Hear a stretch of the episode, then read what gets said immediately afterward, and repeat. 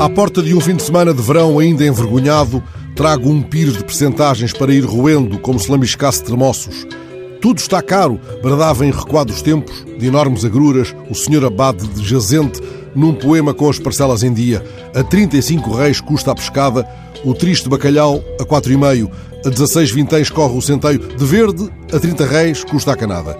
Teve Paulino, o abade, em seu tempo, os favores do passo episcopal, mas acabou a contar tostões em Amarante, de tão minguada a renda em fim de vida. Tudo está caro, gritou ele em verso, e rematou o soneto com os poucos aconchegos salvos da carestia geral. Graças ao céu, temos em bom preço os tremoços, o arroz e as senhorias.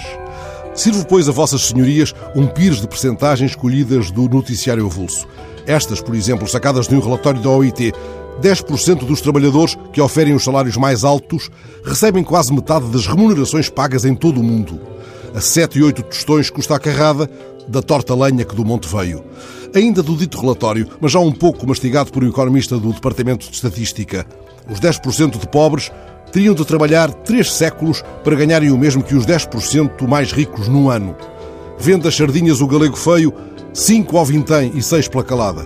Nem OIT, nem 80.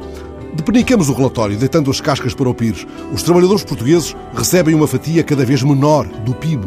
Há 15 anos, os rendimentos do trabalho representavam 65,8% do PIB. Há dois anos e picos, já só representavam 54,7%. Valham-nos os tremoços e o arroz e as senhorias e alguma coisa fresca para empurrar as percentagens.